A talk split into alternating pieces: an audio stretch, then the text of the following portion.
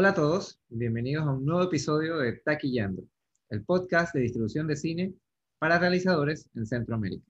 Les saluda César Garrido desde Ciudad de Panamá. Siguiendo nuestra exploración con enfoque práctico, en este episodio quisimos conversar sobre un tema que de seguro muchos de ustedes como realizadores se han enfrentado o se van a enfrentar. Nos referimos a la creación de trailers y el material de detrás de cámaras, también conocido como making of, para sus películas.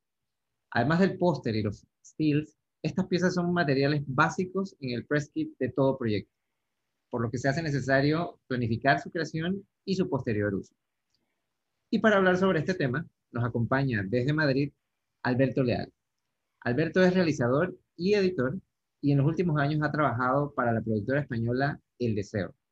En caso de que no la conozcan, El Deseo es la casa productora del director Pedro Almodóvar. Allí ha trabajado realizando las piezas de making of y como documentalista de rodajes para el archivo de la productora. Bienvenido a Taquillando, Alberto. ¿Cómo estás?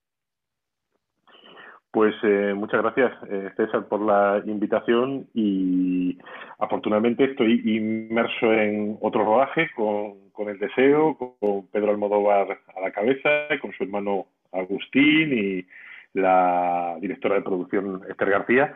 Estamos eh, descansando después de una primera semana de, rodaje, como digo, y todavía nos quedan por delante unas cuantas. Así que mm, con, espero que teniendo muy fresco las, las preguntas y las cuestiones acerca de que has planteado de marketing audiovisual, de making y behind the scenes, porque efectivamente en esta peli también me estoy dedicando en esa área. Genial, genial. De verdad que para nosotros es un gustazo tenerte acá en el programa. Eh, este tema siempre para mí es, es vital porque falta mucho trabajo, mucho conocimiento a la hora de, planificarlo, de, organizarlo, así que seguro va a ser de mucha ayuda. Y bien, cada vez que preparamos el press kit de una película o, rellenamos una aplicación en un festival o, o, bien preparamos su estreno, a menudo nos encontramos que el tráiler es una de las principales piezas que se requieren para la promoción de una película y el, el hacerlo el trabajo de, el resultado del trabajo técnico y creativo. Sin embargo, como te decía, no siempre se le asigna el tiempo, los recursos o incluso la planificación necesaria. Le comentaba Alberto antes de la entrevista que eh, a mí me parecía genial el hecho de que tenga desarrollado un sistema o un workflow con el que ya trabaja para, para crear estos materiales. Empecemos entonces hablando de sobre qué elementos eh, tomas en cuenta al momento de crear un tráiler? ¿Te guías más por, temas intrínsecos de la película, el género, el cast, el plot, o te basas más en la audiencia a la que se pretende alcanzar? Pues eh, mira, César, en, mi experiencia eh, es un poco peculiar porque los trailers que yo he desarrollado, en este caso han sido para, el deseo, en, concreto para la película Dolor y Gloria, yo era un espectador eh, privilegiado porque había asistido a todos los días de rodaje. No, entonces, eh, no solo ya conocía el guion, no solo estuve presente eh, durante, pues creo que fueron 60 días de rodaje en la gestación de la película, con sus complejidades, sus dificultades, sino que además, cuando eh, realicé uno de los trailers que se hicieron para Dolor y Gloria, también había visto la película completa al final, ¿vale? Porque no suele ser habitual que la persona que realiza el tráiler esté durante el rodaje, incluso muchas veces no ha visto ni siquiera la película. Eh, muchas veces cuando trabajamos con trailers, lo que nos manda la productora son fragmentos, que nosotros digamos que tenemos que recomponer Mm, sin tener más contacto con la película que ese material que nos llega. El tráiler en concreto que yo realicé para, para Dolor y, Gloria, pues claro, me convirtió en un espectador privilegiado porque tenía muy bien marcado y delimitado cuáles eran, en mi opinión, los momentos por guion más emocionantes, los puntos de giro, los aspectos más ambiguos que pueden generar misterio en el espectador para, desde luego, generarle curiosidad por, por la película. Entonces yo te diría que, desde luego, entre lo que me comentabas de el plot, el cast, eh, yo me baso mucho a la hora de trabajar tanto en el material de marketing audiovisual, el tráiler es uno de los elementos más importantes en la historia, en el guion. Como, como bien sabrás, el cine de Pedro Almodóvar no es un cine espectacular en el que haya eh, helicópteros, choques, bombas, edificios que, que arden, claro. Es un cine de pasiones, de emociones, de personas que se encuentran y se desencuentran a través de vínculos sentimentales. ¿no? Entonces, para mí es muy importante conocer perfectamente cuál es el arco dramático de los personajes y cuándo confluyen, chocan, colisionan, para mm, saber cómo tengo en un tráiler que dosificar esa información para que sea peculiar y original, para que el tráiler de una película de Almodóvar también parezca de Almodóvar y, no desvelar eh, pues puntos de giro o resoluciones de los conflictos que ya tienen que quedar lógicamente para el espectador que va a verlo en la sala. Mm, yo soy una persona, digamos, muy apegado, a pesar de mi formación audiovisual, a la letra escrita Mm, y me gusta, eh, incluso cuando edito piezas, escribir con bolígrafos todavía sobre papel, cómo es mi escaleta, cómo son mis percepciones en un primer visionado. Digamos que soy una persona mm, eh, digital, pero digital de utilizar la mano y de ponerme primero a escribir eh, negro sobre blanco eh, pues cuáles son mis impresiones y, luego todo eso ir trasladándolo a la línea de tiempo del programa de, edición. Y para mí todo lo que está escrito, eh, el guion, eh, a veces nos pasan también de, la productora semblanzas de los personajes, características, pues todo eso para mí es un material muy, muy importante y que necesito interiorizar, comprender, porque no siempre los guiones en una primera lectura se comprenden plenamente, eh, porque el guion no deja de ser una herramienta transitoria, ¿no? Hasta que eh, la película está realizada y el guion de entonces eh, desaparece como un manual de instrucciones, pues yo le dedico a lo mejor más tiempo de lo que otros compañeros dedican a leer y estudiar la película. Claro, claro. No, y es interesante eso que dices de, de ser un espectador privilegiado, porque en efecto te permite tener un abordaje mucho más completo. Si ya has leído el guion y encima estás en el rodaje, pues claro que tienes un, un espectro mucho más amplio de todo lo que es el proyecto. Efectivamente, en este caso es que yo me eh, paso pues 60 eh, días escuchando eh, al director.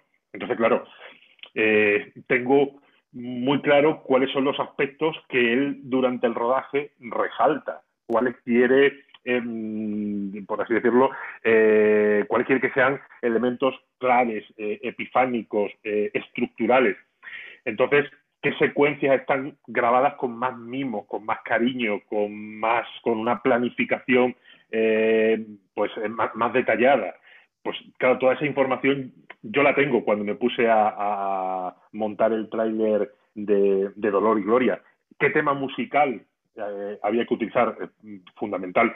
Te, te comento del guion y de la, de la misma manera me parece que están determinante el tema musical de ese tráiler, si ya está eh, seleccionado, ya te está marcando un ritmo. Si nos dan un tema musical, pues en el caso de Dolor y Gloria era un tema de una cantante italiana, de Mina, y ya solamente una canción de los años 60, eh, pues por la propia melodía, la cadencia de la voz de, de, Mina y el significado de la canción, que también cogí me la imprimí y me la estudié, la traduje al, al castellano porque estaba en italiano y bueno, aunque no entendemos, pero vamos, me la traduje de qué iba la canción y qué está contando la canción en cada verso, en cada estrofa y así ir ajustando las imágenes, las, las secuencias que a mí me parecían reseñables para que entrase dentro de la horma de, de la letra de, del tema musical. Yo no soy muy amigo, a priori, de eh, generar eh, excesivos cambios temporales a la hora de eh, plantear un, un tráiler u otra pieza de, marketing audiovisual. No soy de los que, ah, pues venga, vamos a empezar por el final mm, porque es más impactante y entonces el principio lo voy a poner en el segundo punto de giro y voy a hacer eh, una mezcla. Yo prefiero, a priori, respetar un poco la estructura narrativa de, la película, tal y como está planteada. Ya, digo que teniendo la posibilidad de ver la película, que no siempre, no siempre ocurre ¿no? cuando planteamos un, un tráiler. Pero mm, en eso soy eh, bastante eh, ordenado en el sentido de que el director y el equipo de producción de la película ha trabajado sobre un orden y yo intento alterarlo lo menos posible. O sea, no intento generar golpes de efecto o efectistas a través de alterar el orden de las secuencias y hacer creer que el hijo es de alguien cuando no lo es, o que se han encontrado dos personajes pero en el fondo no se encuentran, pero a través del montaje sí lo puedo conseguir. O sea, eh, hay que tener cuidado porque creo que hay que ser fiel y leal al espíritu de la, de la película para que el tráiler no parezca algo que no lo es. Entonces, mm, yo prefiero un tráiler a lo mejor menos efectista y un espectador satisfecho cuando va a ver la película porque no se siente, digamos que defraudado o engañado por el tráiler, a un tráiler que mm, a lo mejor tenga una repercusión mayor, pero que el público cuando vaya a ver la película la tome con la película, porque diga, oye, pues no era lo que nos había prometido el tráiler. Bueno, claro, lo, importante es la película, el tráiler es una pollatura eh, comercial, ¿no? Entonces, mm, pues, pues ya te digo, intento evidentemente ser riguroso y no andarme con efectos efectitos o trucos o, bueno, pues todos sabemos el poder que tiene el montaje a la hora de alterar las narraciones o de, conformarlas y yo intento, pues con el estudio que he hecho del material previo y con el tema musical, pues mm, ser, bueno, por lo más mm, fiel al texto, generando lógicamente pues eh, dudas, misterios, incertidumbres, preguntas que quedan sin responder y que el espectador, pues cuando vaya a acudir, eh, cuando acuda a ver la película, pues eh, tendrá las respuestas. ¿no? Claro, claro, no le creas, digamos, falsas expectativas, ¿no? Tratas de, apegarte más. Correcto. Vale, eh, el trailer como tal, eh, años atrás estaba diseñado regularmente para ir al cine y a medida que han aparecido más ventanas, pues es un material que también se usa para incluir en, todo lo que es la promoción de la película en las diferentes ventanas que hayan. Las plataformas en particular han impactado muchos aspectos de lo que es la creación de, una película y, también de la promoción. Tanto así que hoy en día hay ciertos códigos con los que ya se define un póster para, una, para, un, para, un, para un cine, digamos, y un póster que se usa en plataformas. En tu experiencia con trailers, ¿notas alguna diferencia o algún código al momento de crear un trailer para cines y para alguna otra plataforma? Mira, yo el, el tráiler que he creado eh, fue para cine y te puedo decir que eh, la versión que yo hice no fue el tráiler que se vio en España de Dolor y Gloria, porque la distribuidora prefirió eh, otro, otro tráiler que hizo otra persona, pero el mío sí fue el tráiler que se vio en otros países que en este caso no, es en España, creo que se vieron en México, en Italia, creo que también fue el que se utilizó en Francia, eh, porque dependiendo de la distribuidora, la película, en este caso de Oliverolia de la que hablamos, la distribuían en el mundo, si no recuerdo mal, Sony y Warner, y Sony apostó por un tráiler que no fue el mío y Warner apostó por el mío. Entonces, donde la película en el, en el país la distribuía Warner, estaba, estaba mi tráiler y era el tráiler que se, que se emitía en las salas de cine y que también se colgó en las redes sociales de, y en YouTube en las plataformas de contenido audiovisual de, los países en los que ya digo que, que era Warner la que distribuía eh, Dolor y Gloria.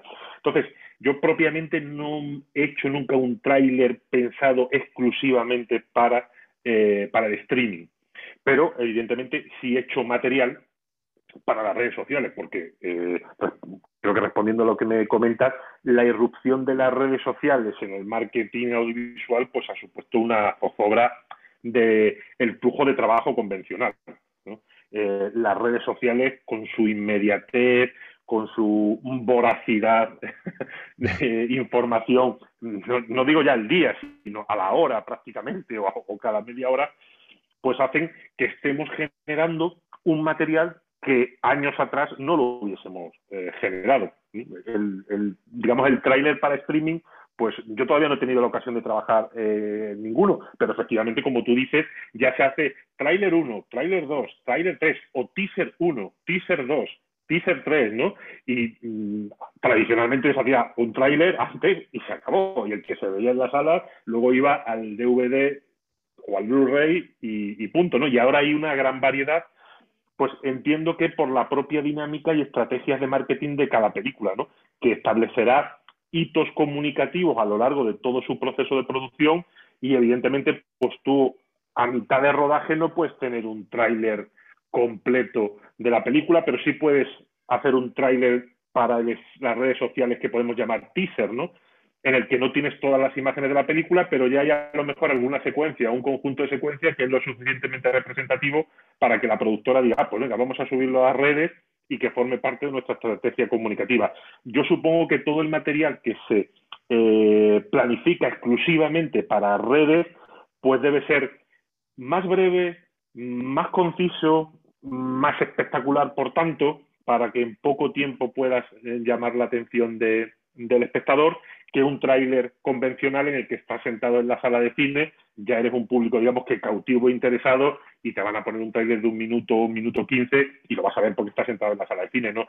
La red social te tiene que captar, no sé, sea, yo sé, Twitter, eh, Facebook, YouTube, Instagram, TikTok, donde queramos introducir ese tráiler, tenemos pocos segundos, porque estas redes tienen esa capacidad de en 10 segundos te cambian la, la, portada, la carátula del móvil y ya estás pasando al siguiente contenido, pues entiendo que tienen que ser piezas muy concretas, muy sucintas, concisas y además creo que en formatos bastante distintos porque hay que empezar a montar en uno a uno o en nueve dieciséisavos, ¿no? En proporciones audiovisuales, en aspect ratio, que no son para nada eh, lo académico y lo estándar del 16 noveno o del 1.85, ¿no? Ahora estamos empezando a grabar con el móvil en vertical, que bueno, a mí me ha parecido un horror toda la vida, pero, pero es verdad, si quieres publicar algo en una story de Instagram, y yo lo he hecho ya en este rodaje que, en el que estoy inmerso, de Madres Paralelas, de, la, de Pedro Almodóvar, pues eh, el inicio de rodaje, pues se hicieron unas fotos eh, normales desde el primer día de rodaje, pero yo ya con mi propio móvil, vamos, que no, no, lo utilicé ni con la cámara, digamos, de, making, sino con mi móvil, pues grabé para Instagram en vertical pues a la realización de algunas de esas fotos. Y se subieron a las redes de, de, la peli y han tenido pues son seis segundos que será una persona haciendo una foto y a Pedro Almodóvar y a los actores protagonistas pues posando no bueno pues eso ha tenido muchísimas visitas y es una cosa tan sencilla pues como un paneo de izquierda a derecha captando esa situación en un formato un asterratio que a mí me parece horroroso que es el 916 pero es el nativo de la de la eh, aplicación de la red social. Entonces, bueno, pues, pues hay que adaptarse a, lo que, a los tiempos que van viniendo y a, lo, y a los nuevos formatos y los que somos más clásicos, como yo me considero como espectador y como, y como realizador, pues no, no nos toca más que, que, aprender e intentar sacar lo mejor de cada, de cada formato y de cada red. Claro, claro. Me acabas de recordar, yo hubo un tiempo que trabajé para Sony y para 20 Century Fox y decías esto de que cada uno tenía una versión de trailer y es cierto, o sea, fácil en una película, el, el promedio eran tener tres versiones distintas de trailers para, para promocionarla según el mercado, según la emoción que querían eh, transmitir, según si querían promocionar más a algún talento eh, eh, en particular. Entonces sí que era, sí que era un trabajo bastante complicado a la hora de elegir, bueno, cuál uso para esta región y cuál uso para otra región, porque pues tomas en cuenta mucho muchos elementos. Ahora que también hablas de, de, los formatos, eh, en el modelo tradicional, para ti, ¿cuál, ¿con cuál eh, duración te sientes más cómodo de, de, un trailer? O sea, ¿tienes una métrica en particular o lo haces según cómo vayas contando la historia en ese, eh, para esa pieza? ¿O cómo, cómo te guías? para mí el, el, el, margen temporal del tráiler que, no me lo marca eh, ni, ni, el deseo ni la, ni la distribuidora, pero viene a estar entre un minuto, un minuto y medio, ya me parece mucho. O sea, un minuto y medio me parece largo, pero he visto trailers que sobrepasan esa, esa cifra. O sea, creo que hay un, un margen entre, digamos, el minuto y dos minutos.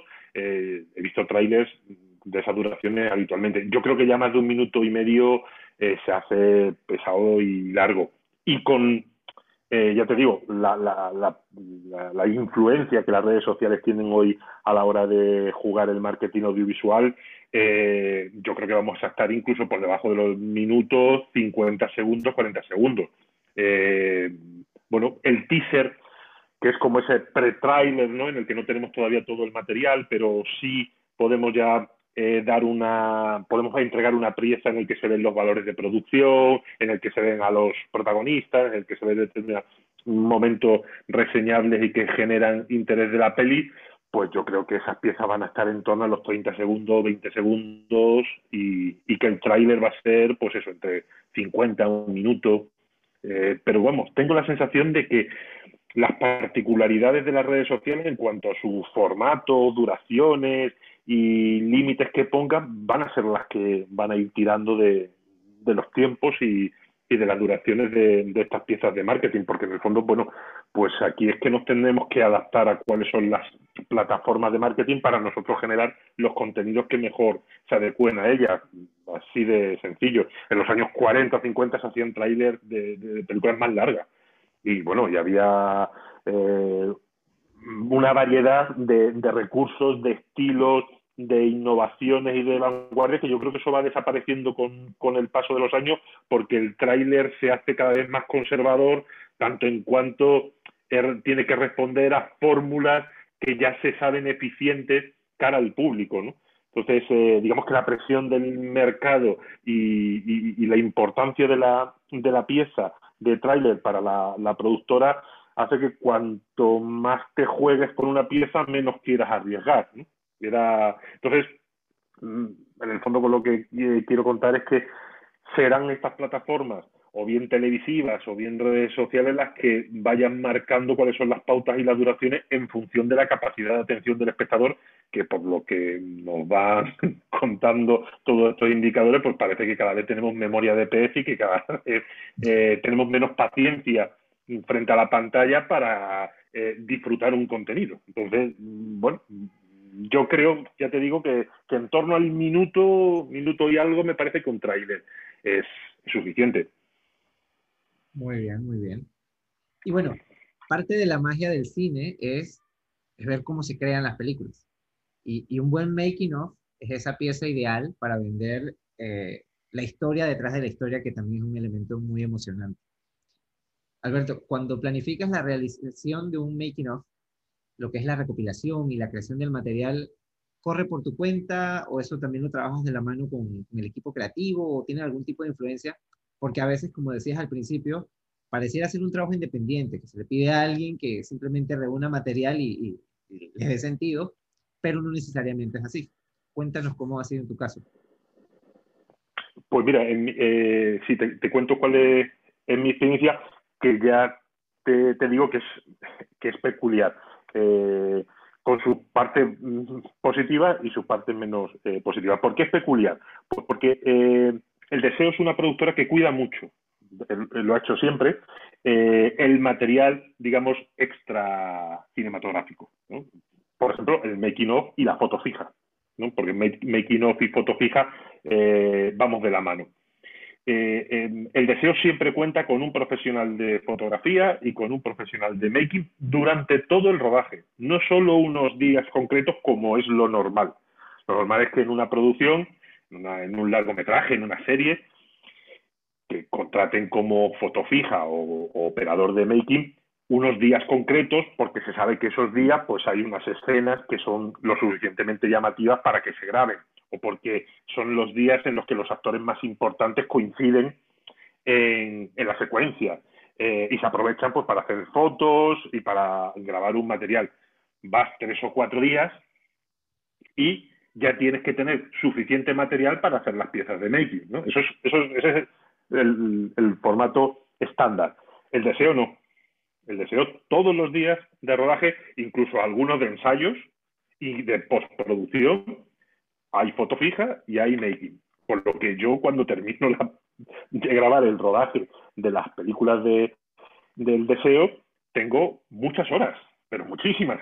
Y tengo, eh, lógicamente, horas que son anodinas, que no aportan nada reseñable, pero luego tengo otras que son muy interesantes porque han ocurrido sin estar planificadas.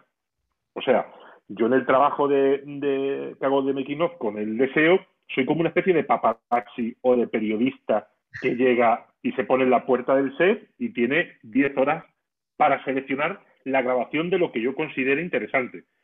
Lógicamente, yo ya llevo cinco años trabajando con el deseo y con, sobre todo con Agustín Almodóvar, que es la persona encargada de la parte de marketing audiovisual de, la productora, más que su hermano Pedro, que lógicamente está centrado en la dirección de la película, pues Agustín es quien se encarga de eh, marcarme las pautas de eh, cuáles son pues las secuencias, los momentos para que me anticipe a ellos. Pero a mí en el deseo no me hacen ninguna puesta en escena para que yo grabe nada. Yo llego allí con mi cámara, mi micrófono y tengo que estar observando y saber cuándo tengo que grabar y cuándo tengo que dejar de grabar, porque también un making of tiene que saber cuándo retirarse de la escena porque es, puede resultar molesto para los actores o para otros miembros del equipo que tienen que trabajar. Y evidentemente eh, no te puedes traer las 12 horas de rodaje grabadas al día.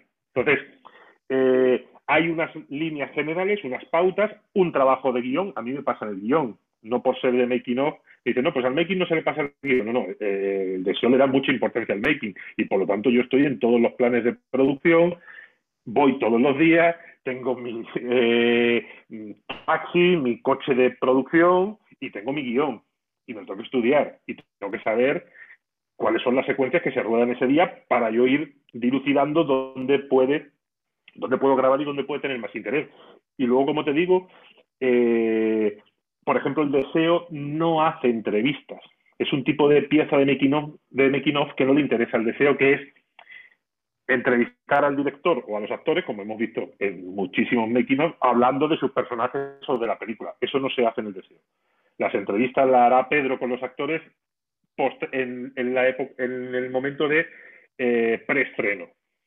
Pero yo lo que hago es grabar material, como ya como si fuese un documentalista de rodaje, y sobre ese material privilegiado, porque yo estoy, la, gente no actúa para mí, sino que yo estoy detrás de ellos y Pedro y los actores se comportan con la naturalidad de quien está trabajando y está eh, eh, intentando sacar eh, lo mejor de ese texto con distintos pareceres, criterios.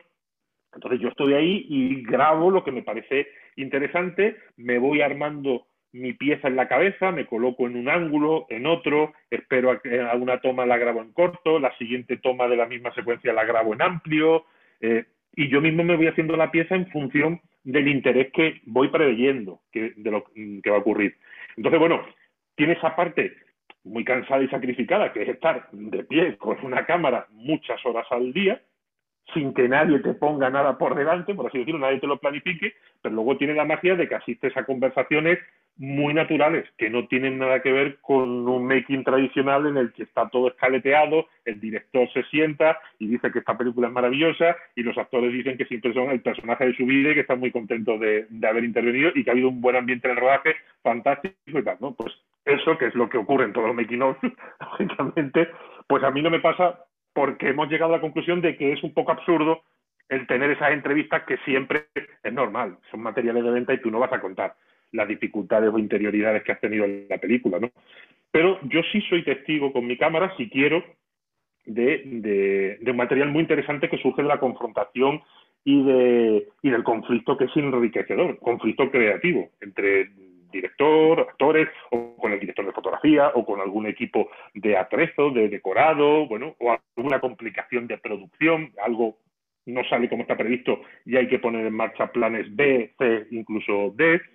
Y eso, oye, pues eh, es muy interesante, porque efectivamente eres un testigo que está viendo cómo se desarrolla un proceso creativo de un equipo que creo que en esta peli, por ejemplo, es paralela, pero bueno, que, que viene a ser estándar desde que yo trabajo con el deseo, pues son 50, 60 personas, y 50, 60 personas que están a un muy alto nivel en la industria del cine. Entonces, bueno, pues eh, mi manera de trabajar el making es un poco distinta a la que considero eh, normativa, pero precisamente como el deseo le pone mucho interés al material, pues, oye, financia, produce y paga eh, unos sueldos de dos personas, foto fija y making, que están durante muchísimo tiempo haciendo ese registro. Luego todo ese material, aunque no lo utilicemos en piezas de making que sean comercializadas, se etiqueta y va para los archivos del deseo, para que algún día, pues, estudiosos, universidades, académicos, filmotecas, Pedro Almodóvar es un director internacionalmente eh, reconocido, si quieren acceder a ese material, ese material está ahí. Claro. Digo, después de esta explicación, creo que al que no le quedaba claro a qué te referías con espectador privilegiado, no debe tener duda, porque el tener todo eso de primera mano, con toda la naturalidad, es una experiencia sensacional. Y, cuando hablas de estas personas que, en el mundo tienen tanto reconocimiento por, su trabajo, que las veas tan, tan naturales haciendo su trabajo, es una cosa impresionante una cosa que, te quería preguntar. Regularmente en las piezas de making of, eh, el contenido que se usa es el contenido durante el rodaje. Pero no sé, para ti, ¿consideras que hay alguna otra fase o, proceso que encuentres material que puede servir para, colocar en detrás de cámaras? Eh, yo sí, para mí sí. Lo que pasa es que no he podido hacerlo porque, bueno, a priori tiene poco, poco tirón comercial, pero a mí, o sea, yo mataría por estar solo una jornada viendo a Pedro Almodóvar y a Teresa Font editar, o sea, estar 12 horas grabando una pantalla de ordenador con la línea de tiempo de la edición de cualquier secuencia de, la, de una película de Pedro, yo mataría por eso. O sea, pero bueno, o sea, ver cuáles son las deliberaciones que entre el montador y ahora Teresa Font, que se ha incorporado al deseo después del fallecimiento de, Pepe Salcedo, que a mí me encantaría. O sea, eso es, mm, vamos, yo pagaría por eso, hacer un screen de esa pantalla durante ocho horas escuchando solo los comentarios del director y la montadora sobre por qué así, por qué asá. Yo, mm, a mí me encantaría. Y de la misma manera me encantaría ver cuáles son las conversaciones entre Pedro Almodóvar y Alberto Iglesias y el, y el músico. Me encantaría. Me encantaría ver cómo generan eh, las bandas sonoras de, sus películas. O sea, ese diálogo creativo entre montador y, músico, yo cogería y lo grabaría en plano fijo, ya os digo, screener de pantalla y diálogo, y para mí sería un material increíble. Pero bueno, eso tiene difícil, difícil venta por lo que se ve. Pero bueno, voy a decir en Madres Paralelas aunque no me dejen grabarlo, pero por lo menos consigo yo estar, presente para mi aprendizaje eh, personal. Pero a mí ese, ese trabajo de, de, creación me, encantaría. Genial, genial. De verdad que eh, es súper interesante la, la, la, perspectiva que llegas a tener tú de un proyecto de este tipo por, por a todo lo que llegas a tener acceso, porque muchas veces eh, una producción es un, es un es un proceso colaborativo donde participan muchas personas, pero no todas las personas están a la vez en todo y que tú seas como que ese ojo en tercera persona que está viendo a todo funcionar es una cosa genial. Así que, qué chévere.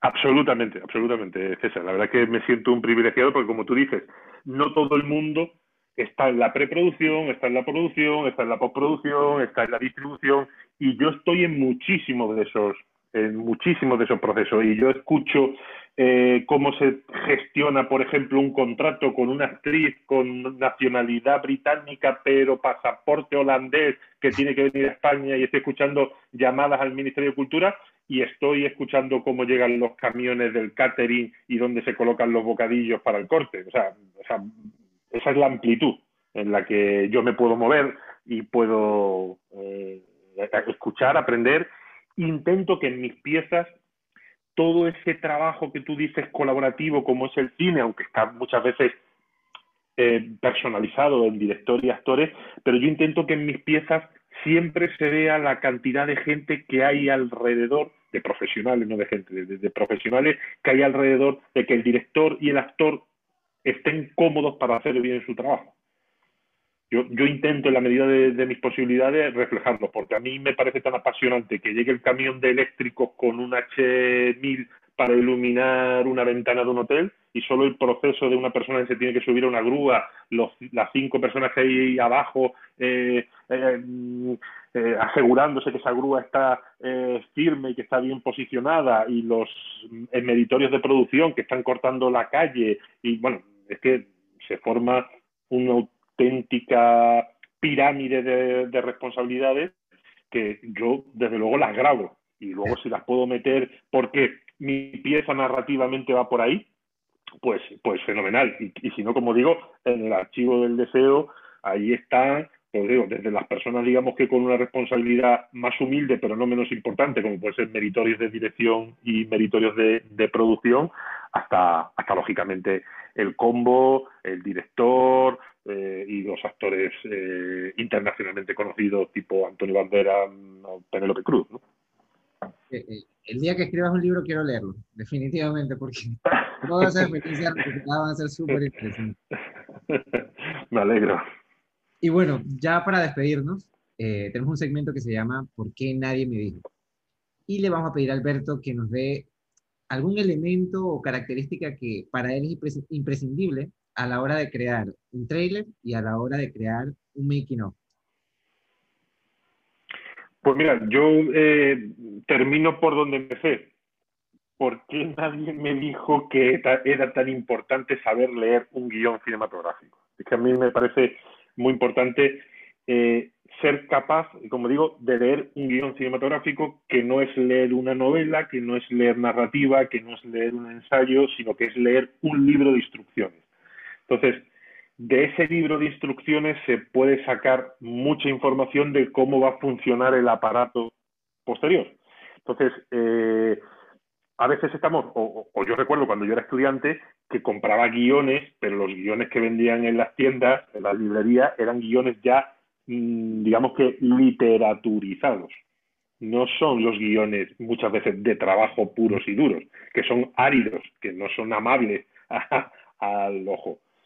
Eh, pero son fundamentales para mí porque nadie me enseñó a leer un guion técnico o un guion narrativo, pero que es una primera versión del director, en el que no hay adornos literarios, no hay demasiadas explicaciones, están las suscintas para que el resto de departamentos puedan trabajar, y si eres capaz de leer con solvencia y con capacidad técnica un guion de rodaje, ahí vas a encontrar muchas claves de lo que ese guionista, que en el caso, de, en el caso del deseo, productor, director y guionista es la misma persona, pero ahí vas a encontrar muchas claves de lo que la película pretende ser. Y es muy interesante ver cómo si tienes la posibilidad de leer un guion y luego ver realizada la película, ves un proceso en el que habrá cosas que a, en tu, a, tu entender hayan empeorado, no se hayan podido realizar, se han quedado a medio camino y otras que no estando a lo mejor han dado mejor resultado. Entonces, para mí, ya digo que el análisis de guion, pero no del guion literario de qué bien están escritos solo los diálogos, que eso es lo más básico eh, y lo que se suele eh, abordar en las escuelas de cine, es cómo hay que escribir un guion para que 60 personas encuentren su función profesional en esas líneas. ¿Y qué significa que el departamento de arte también tenga que tener la información correspondiente, fotografía, maquillaje, peluquería, producción, etcétera, etcétera.